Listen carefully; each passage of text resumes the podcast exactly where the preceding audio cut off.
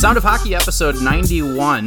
Uh, now, 91 is a pretty popular number among skilled players, so you might think that we would use this week to talk about Sergei Fedorov or Tyler Seguin or maybe Steven Stamkos, Vlad Tarasenko, John Tavares.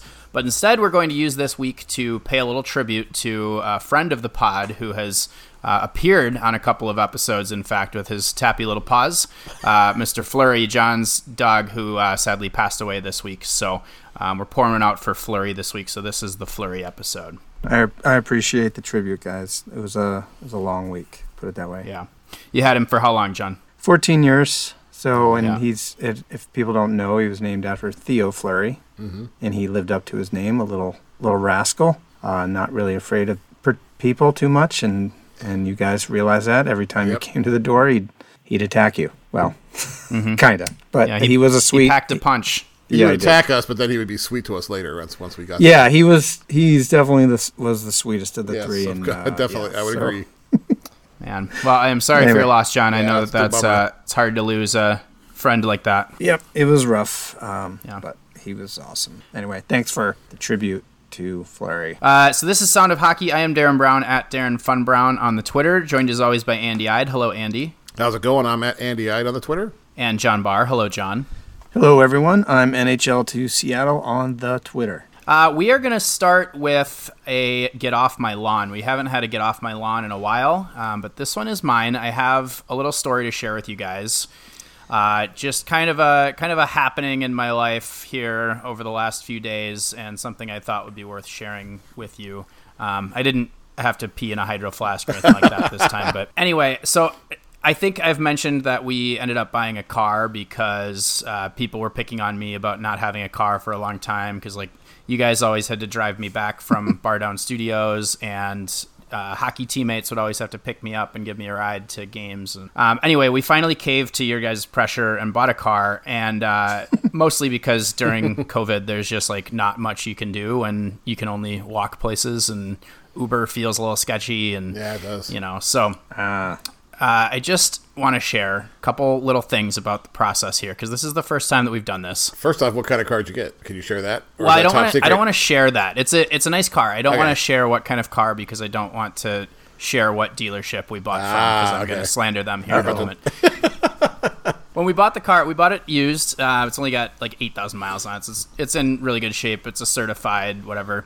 There was one thing we noticed when we test drove it that there was this little plastic tab missing from one of the uh, air vents, and so we're like, hey, if we can just fix that. That'd be great. That's really all we ask. Um, also, there seems to be no cargo cover in the back, so if we can get a cargo cover, that'd be really great too. Um, the guy's like, "Oh, it should have a cargo cover. We'll find it for you, and and I'm sure we'll figure out the tab, whatever." And then as we're signing, they're like, "Okay, need you to sign this thing that says, uh, you know, we don't owe you anything else on the car." We're like, "Well, we don't want to sign that because you didn't fix the tab yet, and also the cargo cover is not there." And then all of a sudden, the the tune had changed completely. It was like, no, no, we're not giving you the cargo cover. You have to buy that. You have to buy that. I can't tell you about the tab because service department is closed. It's the weekend, but whatever. So that left a t- sour taste in our mouths. That was a couple weeks ago. So then this weekend, uh, we got a note from my mother in law that she had actually bought us the cargo cover as a gift, which was incredibly nice, right? And so we get the car delivered to us a couple days after we finally buy it, and the guy who shows up to deliver it is like, "Oh, I couldn't find the spare key, so here's your uh, here's your car and your one key, and Nice. here's the paper to sign that says we don't owe you anything." I'm like, "Well, now I'm definitely not signing this." Right, Mm-hmm. because now you really do owe us something, and I know that getting a new key made is like hundreds of dollars these days. Yeah. so I text the guy. I'm like, "Hey, uh, spare key isn't here, so gonna expect you to fix that for us." So he says, "Okay, I'll I'll order it," which was great. So he texts me on Thursday and says, "Hey, spare key is here." I go, "Great, I'll come in on Saturday and pick up the cargo cover that I know that my mother-in-law has purchased for us, and I will pick up the key from you." So I get there on Saturday at about 9:20 uh, because Google says they open at nine, and I didn't want to spend my whole day doing it. Of course, they actually open at 10 because of COVID hours. Nice, nice. So I sit in the parking lot for 40 minutes. The place opens and I go in and I'm like, "Hey, uh, here to, you know, get my spare key and my cargo cover." And the salesman that we worked with is there. He's like, "Yeah, here's your spare key." And I go, "Okay, great. What about the cargo cover?" He's like, "Oh, no, no, no. We can't get that today. The parts department is closed on the weekend." They're always closed. It seems like. Yeah. I'm like, well, okay, but I texted you and said that I was going to come pick up the cargo cover. So maybe you could have mentioned to me at that time, right, before I wasted my time coming Or- over here. or set it aside. Back. Right. Set it aside. He's like, Yeah. no, no, we, we can't get into their computers. There's nothing we can, just nothing we can do. Nothing we can do. Nothing you can nothing do. we can do. Nothing you can do. Like, all right, well, I've, I've wasted my time. I'll take my spare key and go. So I get in the car, drive back home, get out, go to hit the button on the new spare key to close Oh, the doors, lock the doors. Doesn't work. He didn't program it. Has to be programmed, yeah. which I obviously didn't know because I've never owned a car before. So I call him. I'm like, "Hey, this button doesn't seem to be working. Is uh, is there something that has to happen?" He's like, "Ah, needs to be programmed. Gonna have to bring it back." I'm like, "You understand that I've now completely wasted my entire morning just because." Like I texted you and said exactly what I was going to do, and you didn't have any kind of foresight to deal with these two things. So anyway, get off my lawn, car dealerships. Does can he reprogram it, or does it have to go to the parts department for that too? It has to go to the parts department, which is only open during the week. Yes. So now I have to like take time off of work Oh, my to go get the cargo cover and to get my Man. key reprogrammed, which they didn't think to do. So They do this hundreds and hundreds of times, and they Yeah. have so much experience compared to how often we do it. So we we really have no chance, right? Like we are literally at their mercy because of their experience. So when we were going in to uh, first do it, we had told some some friends that we were thinking about buying a car finally, and and the one guy's like, "All right, I bought a lot of cars, and just remember that these people are." actively trying to f- you with every single thing that they say and do so just bear that in mind I think that's Oh. true. It, and I don't think that they like screwed it. Like I think we got a fair deal on the car, you know, and the guy was generally very nice. And I'm just like, you know, I I went through this whole process, and I'm just like, why is this so hard? Like, why did it take us hours that day? Why, you know, it just mm-hmm. it shouldn't It be always this seems hard. to. But I, I used to always love to take my dad, who unfortunately is no longer with us, but he was just flat out a jerk to those car dealer guys. He nicest guy on the planet, but he did not like car salesmen, and I always took him. He was my heavy. He would just tell them right to their face, like, "Nope, that's not right. You're not doing that. We're just going to go somewhere else." So he called their bluffs left and right. He was great. he was the if there's anyone out there that works at a car Yeah. dealership, please know that my first job in high school, I actually was a detailer at a car dealership. So I feel you. I know that it's it's probably a hard job, but I think it could be easier for the Yeah, customers. and, so. and no offense to any car dealers or, or car salesmen that are listening. I'm sure you're on the up and up and, and totally more competent than what Darren Mm-hmm. had to deal with. Man, this this is a very long intro. Get off We're- my lawn car dealerships. All right, let's talk about what's happening in the NHL. wait, wait, Uh, wait, wait. Were you wearing your crap weasel shirt while you were there? No, not Oh, this time. see, that might have helped. yeah. Yeah, Uh, clearly. NHL training camps opening July 10th. Well, supposedly opening. I'm sure they're still. We're still It- kind of waiting to get all the all clear from medical. Uh, Yeah, it's officials. considered the target. It's the official target. A little earlier though than, than we had heard. Uh, you know, uh, in the beginning of this process. So that that you know, we were at one point hearing maybe the end of July. So that's that's a positive. Mm-hmm. And it sounds like we might have a leg up here on such sports as baseball, which have come apart at the seams. Yes. Oh, good baseball pun. Come apart at the seams, right? Because there's seams on a baseball. Like from the movie The Natural. Exactly, exactly. But yeah, so that's an interesting situation to kind of keep an eye on too, because Yeah. as you know, this this other main sport is happening. NHL does have a still has a good opportunity to slide in and Yep. um, take some market share and at least some eyeballs for once. So Yeah, good stuff. But it's st- there's still a lot of work. They still need to uh, pick their hub cities. Uh, there's still like this underlying thing about CBA negotiations, and the fact that we're not hearing about it is probably a good thing. That means they're kind of figuring that out uh, in peace, if you will, and not taking it to the press or media. Uh, there's also logistics and scheduling that they need to figure out. And then, from what I understand, is the training camp would be about two weeks in the home city and then another week in the hub city. And Okay. so, um, and then I've also heard, Andy, you've probably heard this too, is that some of the Canadian teams um might consider having camp in the U.S. Yeah, uh, that- just that- to limit the. There's like really no serious advantage to having it in their home city Yep. because, yeah, We, we'd heard uh, Vancouver was looking at that, uh, and I believe Edmonton might have, or Calgary, I think, was looking at that. And uh, I, I think they were looking to maybe go to their AHL cities uh, to do that, ah, yeah, um, which are both in the United States. So uh, still have to be seen there. I do know that the Canadian there was one as far as hub cities in Canada. The Canadian government had a had a, a 14 day quarantine rule for anybody who came into the country, which I know the NHL wasn't really thrilled about. Uh, that that would kind of put a wrench in having it, the hub cities in Canada. And I know the premier of British Columbia came out and said that they were willing to negotiate around that and allow people to, to practice and stay as long as they were just with to, with each other, like in a hotel. So that seems like that was one hurdle as far as you know, Vancouver being a hub city. But we're hearing maybe that Vegas is probably more likely the West Coast hub, which sounds very hot. Yeah, there's not yes. necessarily a west versus east. It's it's they need two hub cities and and one would be ideally in Canada. Well, at least that's what Canadian media is saying is is they want to put one in Canada. Yes.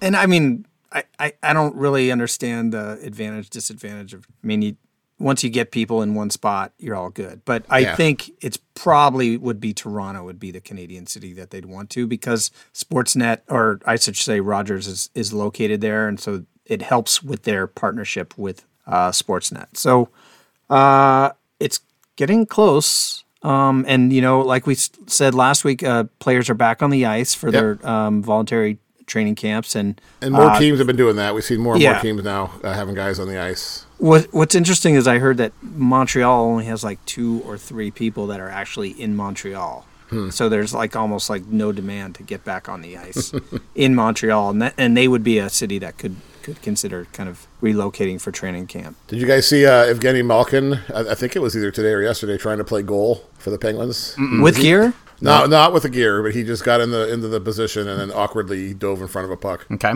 Uh, speaking of guys playing goal, nice uh, I did a story on NHL2Seattle.com, which you might want to check out about the uh, goalie expansion situation, uh, and by that I mean who NHL Seattle might take in the expansion draft as to play netminder. It was harder than I thought it would be. I have to say. I think when John and I were kind of discussing it beforehand, I thought that it would be relatively easy to kind of look at the contract scenarios and just say these are like maybe the four or five guys that we're going to end up picking from and it's it's not like that because there's so many variables right now at this point in time in terms of um, you know contracts ending and guys having to resign and will they stay with their current team or will they go somewhere else? Like um, you know john you've mentioned before the the braden holtby situation where he's got what's the guy behind him? What's his name? Is it like samsonov or something like that? Oh yeah elias samsonov. Samsonite. Samsonov.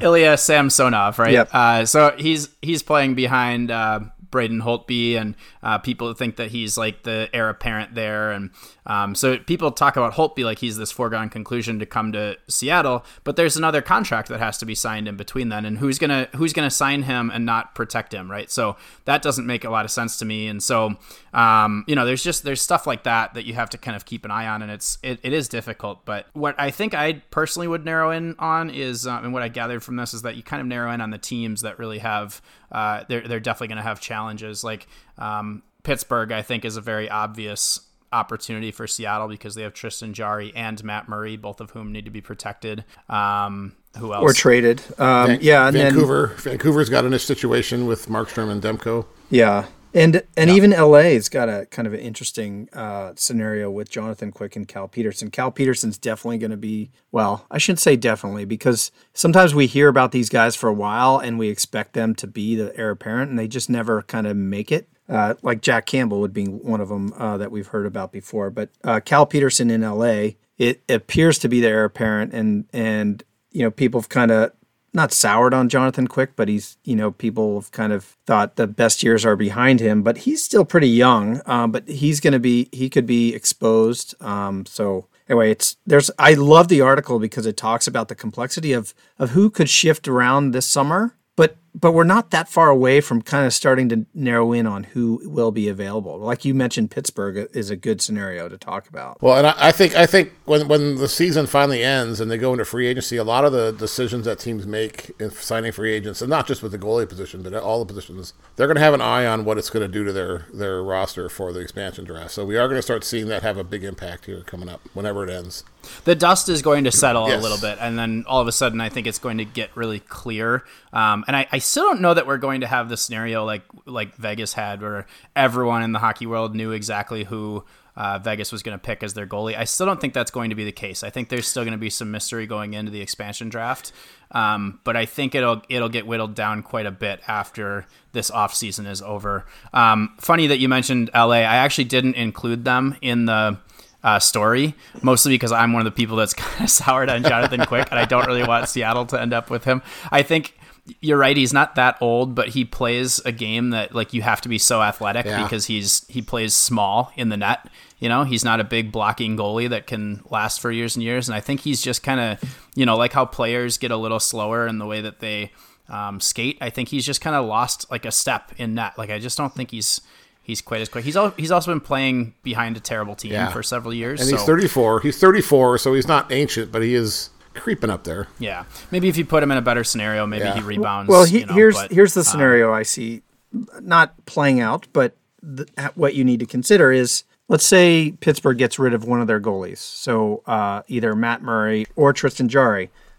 before Bef- the yeah, expansion, before the so they don't expansion have draft. to deal with and so, goalies, yeah. and then and then let's say assume Vancouver uh, re-signs Markstrom, so then they expose Demko, Thatcher Mm-hmm. Demko. So that's Demko's somebody they people kind of circle, or, or Vancouver in general they circle as far as a, a team that could have goalie challenges if Markstrom resigns. But so so now you take let's say you take Markstrom out, you take uh, Tristan Jarry or or Murray. Who who's reliable as a starter? Right, There not like somebody that's played a full season Surefire, yeah. exposed, right? So so you need to kind of lean on you might have to go Jonathan Quick as a contingency if Thatcher Demko doesn't work out and Arizona is another one that's got kind of three interesting scenarios with Mm-hmm. uh, Antti Raanta, but Adin Hill's like 24 or 25. Yeah. And so I think Adin Hill would be a better option than Raanta. But Raanta's the Well, better Raanta's goalie right now. So many yeah. injury Yep. issues, and he's over the older. years, too. He's older.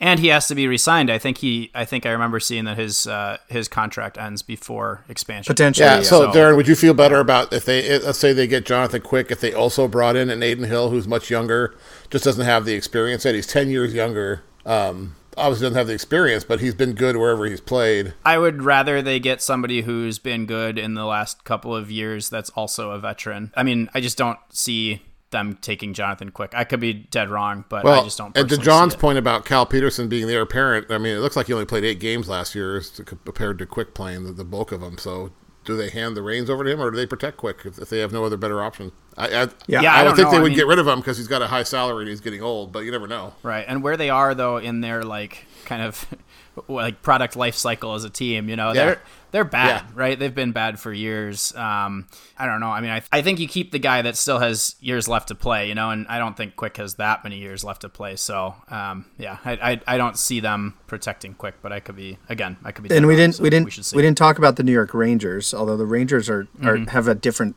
weird situation. They basically have three starting goalies. Yeah, I got a little duped by that one because they have Igor Shesterkin, Georgiev, and Lundqvist.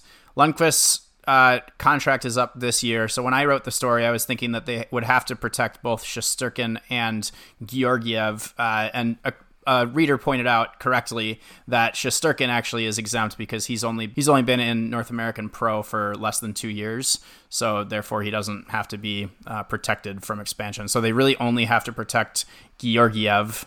Um, I guess they could theoretically expose Lundqvist. Is that He's a- right? he's If a UFA re-signed there? But they Yeah. they do get exposed. So let let's we should probably we should have probably backed up and told about the rules. They can only protect one player. The people that are exempt are people who have played less than two full seasons. So if they just entered the league this year or played a very few games the prior year in North America Pro Hockey, which includes AHL, uh, then they're exempt. And so that's why Shesterkin is exempt, even though like you think he's like a, a regular pro because he's a stud in in goal for the Rangers, but he's only got into North America last year. And the UFA, Lundqvist could technically be exposed, and then Seattle's given a 48 hour window Yeah, it's to talk to, these UFAs to basically say, "Hey, we want to sign you." Uh, you know, so so New York would say we're exposing Lundqvist. Seattle would then have 48 hours if they want him to negotiate with him to potentially sign him uh, to extension or just kind of I don't know I don't know exactly how the logistics go. But if Lundqvist says there's no way I'm signing in Seattle or the money's not there, that he's gone. they pr- they wouldn't they wouldn't take him. right? So so after those 48 hours, then they say, okay, we're we're not going to take Lundqvist. Now, reality is Lundqvist is not coming here um, by no means. I mean, because I don't see him leaving New York. What's going to be interesting is what he does next year. And I, I, like honestly, I'm like maybe Lundqvist plays for like New Jersey or something. It would be really weird. Uh, but I don't know what they do, right? Or they trade Georg- Georgiev. Um, but um, it's going to be it's there's so much moving parts. But what's nice about goalies is it's like the least complex of the of the the positions because we're isolated to three or four guys that could potentially be in play here. So I love the article, and it and it definitely got a lot of attention. People loved it. Um, and I think we're going to start to do more of that um, because there's some some cool stuff there. So anyway, great article by the way, Darren. Thank you.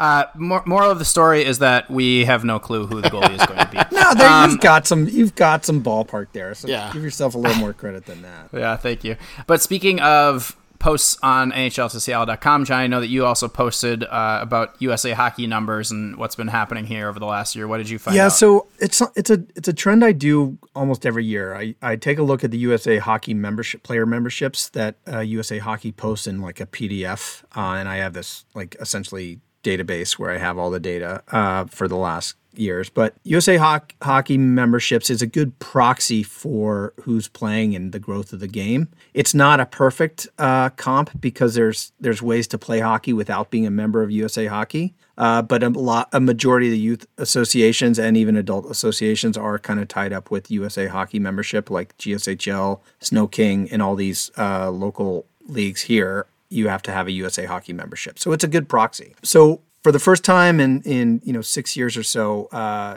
numbers were down uh, for across the board in the U.S. We were down six thousand players from the previous season, which is uh, only one percent. But the fact that it's down is not a good thing. Um, but one really surprise I saw was Washington State had the third largest increase uh, since last year, and that's behind Hello. that's behind Missouri. Huh. Any kind of theories why Missouri had a big spike? because they think were the first ones with the team puppy. Maybe the, St. Louis the Blues Blues. won some kind of trophy. Yeah, it's some kind of trophy or the Kelly Cup or something. Yeah. Uh, and then Florida also had a lot of growth. So Washington State added about 900 players season over season, which is up 8.7% from the prior year. Awesome. That's Um, awesome. Yeah, it's really cool because, you know, the, technically NHL Seattle hasn't really engaged with the hockey playing community. Uh, you know, obviously they promote it a little bit here and there, but but they're not like doing anything to kind of like drive growth necessarily. And we've got five more sheets opening up in the next or coming online in about the next 15 months. So you can expect a huge growth there. Um, so and then now Washington State is ranked 15th in most hockey players registered. Uh, last year they were 17th. Uh, so they jumped over Virginia and Maryland. And then Take that, Virginia. yeah, take that, Washington Capitals. Losers. so Hashtag all caps. one thing that's interesting is most of the growth, mo- most of the growth is coming from the the 20 plus age bracket. So that's I, I don't know if it's a bad thing. I mean, it's great that adults are playing, and obviously we want to see growth wherever we can. But you know, like it'd be nice to see a little bit more grassroots uh, at the younger ages because that's those people will eventually become hockey players as adults as well. Could could that be uh, because adults kind of already know that the NHL is coming and what it is, maybe more than a kid who hasn't seen that outreach that you talked about yet? Yeah, I think that's a, that's a good good theory, and that's definitely what I thought about. Is is they're a little bit more hyper aware of, of Yeah. the team coming, and people may have been excited about it and said like, "Oh, I'll I'll give it a chance." Where kids kind of need to see the imagery of probably players, Yep. and kind of and watch. Um, so I think that's a good theory. Now there was a disappointing number, six six percent decline in the six and under category. So which is like where you really want them to start, and uh, so that was a little disappointing. Now uh, female hockey, female hockey is growing, is still growing across the U.S., but particularly in Washington State, it was up seven percent uh, year over year. So that's great. Awesome. Uh, Very cool. Darren, I have a question for you. Hashtag all craps. Yeah. I thought of one. what state? What state has the most hockey players? Um, since you picked me out, I would guess Minnesota. Yeah, they've they have always had. They have about they have fifty seven thousand people that are registered hockey players. Jeez. Over fifty seven thousand. The next one is Massachusetts, which is forty eight thousand. So Man, um, yeah. Anyway, it's a really pretty simple read. I mean, if you like numbers and graphs, uh, but it's it's good proxy to see. Now, I do think we had a little bit of a, a COVID impact. You know, the last three months we Sure. haven't been able to. Nobody's been able to play, and so there, therefore, nobody's been able to sign up. Now that's the very end of the season, if you will, the end of the. So you probably don't see a huge spike there, but but it is numbers, so that might explain it. And then going into next year, I'm a little worried about what the numbers look like next year. Is I think people are going to be a little hesitant to get back in it um, at the start of the year, uh, based on COVID Yeah. carnage and collateral damage. So Especially with numbers rising on the rise right now too, as far as COVID goes. yeah, thanks, Andy. It really makes me feel good. Andy. Sorry. Uh, let's move on to our weekly one timers. Our first weekly one timer. The AHL has announced that it too has a return to play task force in place. Uh, what do we know about their plan? And if it's just a task force, maybe we don't know much about their plan. yeah, I, we don't know much of their plan yet, but that's but they have news. a plan to make a plan Yeah, it, it is good news that people that are scheduled to make the plan Yeah, together. it's good news that there is uh, that they're talking about it, and it's interesting how how many NHL guys are on this uh, task force, like Kyle Dubas, Ken Holland, uh, uh, Steve Yzerman, guys like that are on this, along with some of the AHL uh, people. So uh, it's an interesting situation with the AHL. Uh, we talked to, when we talked to Stu Barnes, we talked about how the WHL is a gate-driven league. That's where they get their revenue from. The AHL is exactly the same. They don't have a major TV contract or anything like that. So it's obviously a vital league to be playing, you know, for the NHL. This is where you put your farm guys, and there's a lot of unknown right now. I, I, I talked to an AHL player last week, and he he is he kind of is like, I don't really quite know where I'm going to be playing next year. What's going on? He had some ideas, but they're still kind of all hanging in the wind. So it's good to see that this is moving forward and that there's going to be a plan here pretty soon. Our other, I was gonna say our next weekly one time. We only have two, so our next weekly, our other weekly one timer, Ryan Reaves back in Vegas for two more years. How do you like that? John's loving this. Yeah, Yeah, he finds a way. John's favorite Man, player. I mean, he's getting paid pretty well. Like, I think he's he's just he's not just a goon fourth liner, right? Like, and and it was evident even in the playoffs, he played quite a bit. Um, I probably don't give him enough credit, um, but uh, 1.75 cap hit per year. Now, relating it back to Seattle, Vegas. One one thing we didn't say is Vegas is actually exempt from the uh, expansion draft, so there's really no impact. He will have. I didn't think he would be protected even if Vegas was in the expansion draft. But uh, good on him. There you go. That wraps up our weekly one timers. And we close with our tweets of the week. We're moving right along, making it a little bit shorter episode this week. Uh, my tweet of the week is not really hockey related, and it's actually a string of tweets, but I thought it was very interesting and uh, poignant with what's been happening in the world. Just thought I should share it. Uh, so basically, it comes from uh, Sieran, the quarantined sorcerer, is the person's name. Clearly. yeah, it's about the two sprinters from 1968 that uh, raised a fist when they got on the podium. Tommie Smith and John Carlos. Uh, it's a very iconic picture. Uh, you know, one of them is in first is on the first place uh, on the podium. He's got his right hand up with a black glove on. Uh, the other one is on the third place podium. He's got his left hand up with a black glove on. And then second place, there's a white man from Australia. And this is about the, the, the white man. It says the white man in this photo is Peter Norman from Australia, who finished second in the 1968 200 meter final. Norman stood in solidarity with the American black athletes. It was Norman who suggested, when discovered, they only had one pair of black gloves to each wear one. Hmm. Norman asked them if they had another Olympic Project for Human Rights badge that he could wear while he stood with them, and they didn't, but another Olympian, white rower uh, Paul Hoffman, did and loaned it to Norman. So Norman actually wore the badge with them.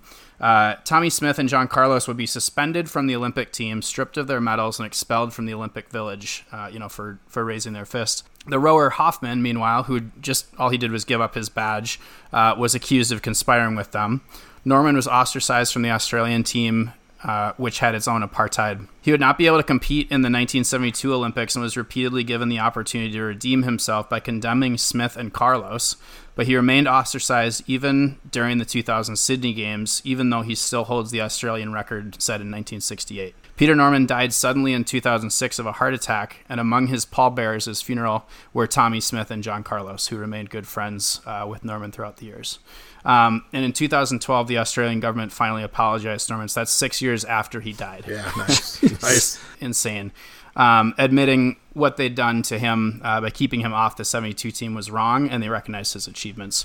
Um, so, John, I don't know if you've ever seen this, but at San Jose State University, they have a statue of Smith and Carlos, um, and it's it's pretty cool. It's the it's them on the podium. uh, and it only has them. So Norman is not included on the on the podium. Um, and the, the end of this tweet here says that at San Jose State University, a statue of Smith and Carlos was erected. Carlos said Norman wanted the second place podium to be left empty so that people could come and stand there themselves to stand in solidarity with Smith and Carlos as he had in 1968. So, Man, um, just Whose a- tweet? Whose tweet was that? I've never not heard that again 127 is the handle, um, but they're calling themselves Sierra and the Quarantine Sorcerer. I knew that story. Uh, Yeah. Really? Because Dave. I did not. I, I Yeah. felt I like not I. I learned a lot from Yeah. reading that thread, so I was happy to stumble upon it. It's a great story. Is that? Yeah. That's almost like the more you know. It is. It kind of is, but it's also a tweet of the week, and um, Pretty cool. I thought, Thanks I for thought it should be shared, and um, you know, again, not really hockey related, but I People think related. exactly people relate to it, and I think that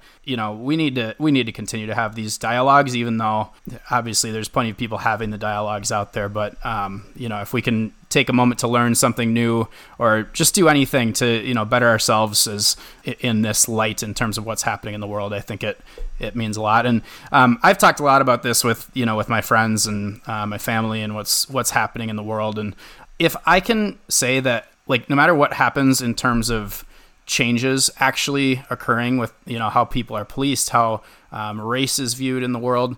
I think that this does have an impact just on a micro level on every person in the maybe even in the world, but definitely in the US. And so I really, really hope that the vast, vast majority of people will at least kind of think twice about something that they see that could be racist, right? Which maybe they wouldn't have thought twice about it before. Maybe they speak up if they see somebody doing or saying something that's a little questionable. And um, so, anyway, I, I just I came across this thing and it, it impacted me a little bit and it taught me something and it made me feel like you know I wanted to wanted to stand up with with Smith and Carlos as well, and um, so I thought I should share it all with you. Yeah, that's a great story. I, I had not heard that story, but that's pretty amazing that that uh, all those the the repercussions that were given to those guys just kind of being there peripherally and helping out is pretty shocking. And and think about the raised fist has almost been. I mean, Yeah. granted, the Black Panthers were big on the raised fist, but um, that is probably the most memorable moment. I Yep. think. Mhm. in- Yeah, I knew that part kind of it, That yeah. movement. Yeah. Uh, Andy, your tweet of the week was yours uh, a little bit lighter, I'm guessing. yeah, definitely a little bit lighter. Uh, mine comes from friend of the pod, Alison Lukan. Um, and it's not so much what she wrote on her tweet, but the, the image that she retweeted. So Gary Bettman, NHL commissioner, if you have heard of him, not a friend of the pod yet. I'll throw that out there. Not yet. Um, no, yet. Friend of John's. that'd be That's that'd right. Be incredible. I, I asked him a question once in a press conference, but that's as close as we get. He went on ESPN this afternoon with all the other major sports commissioners to talk about uh, re- returning to play. And I don't know if you guys saw this, but Bettman was outside in like his backyard or somebody's backyard, and there's a hedge. And for some reason, they thought they needed to put a, a, a goalie, a goal behind him. So there's a goal half in the picture, uh, just a random net. And then at one point, a squirrel comes waddling up uh, behind him and stops for a bit uh, in camera in the shot uh, to eat a to eat a nut or something. So pretty cool, uh, pretty funny to see. Uh, I don't know why they had to have a net there, but I guess to remind everybody that he's a hockey guy. So So wouldn't it wouldn't it be incredible if we found out that he takes shots in the back of his yard? that from would be time time? awesome. They play a little roller hockey out there. Maybe he was sitting in a roller hockey rink or something. What's- And what's also funny is I always assumed he lived in Manhattan somewhere, right? And so like, where He in must. the world do you have a? Can you get a even a goalie net? In I mean, you know, he, I'm sure he's made a lot of money over the years, and uh Uh-huh. he might be able to afford it. But there's like no space in Manhattan. But He uh, definitely does not live in Manhattan. I think he's a he's a car live outside, service to yeah. Connecticut kind of a guy, or maybe Long Island, something like that. It looks more like Connecticut or Long Island. Just Yeah. Yeah, tree, there's but- trees in the background. There's a hedge. It looks really nice. I just think it would it would be awesome if we like r- got random footage of him taking some shots in the backyard. But the goalie net and the squirrel, it was just a great, Yeah. a great image. Uh, you know, and, and uh, I, I do love that pretty he was trending on Twitter today because apparently people are saying he's not ba- as bad as. uh, hey, you stole my tweet of the Oh week. Oh shoot! I'm Yeah. sorry. Never mind. Yeah. Then. Never mind.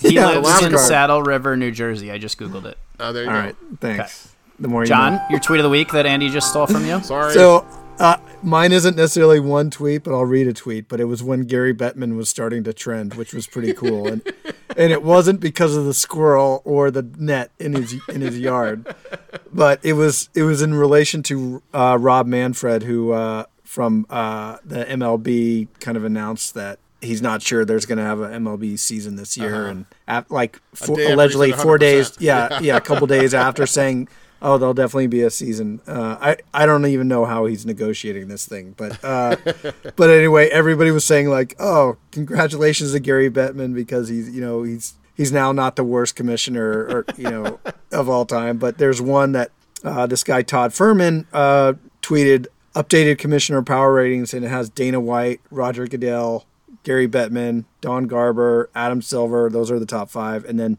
dot dot dot 97 Rob Manfred. So so and and honestly, I mean, I know this is I'll probably get destroyed online about this, but I've always been a fan of uh, Gary Bettman because he's really brought the, he believes in the sport and brought it south, and also is a big contributor to uh, I think one of the sole contributors to really make sure that Seattle got a team. So I will never say a bad thing about Gary Bettman, and I've got to meet him twice, and uh, we didn't talk much, but extremely nice, and uh, met with a lot of fans around me, and I thought I will always be thankful for him putting a team in Seattle. This wraps up episode 91. Thank you all for listening. Subscribe on Stitcher, subscribe on Spotify, subscribe on iTunes, and leave us a review on iTunes. We haven't gotten one for a long time, which I don't know what's yeah, going on. Maybe we just haven't been pestering people as much, but um, leave a review. We'll read it for you next week, and uh, we will talk to you all very soon. Thanks so much. Cheers.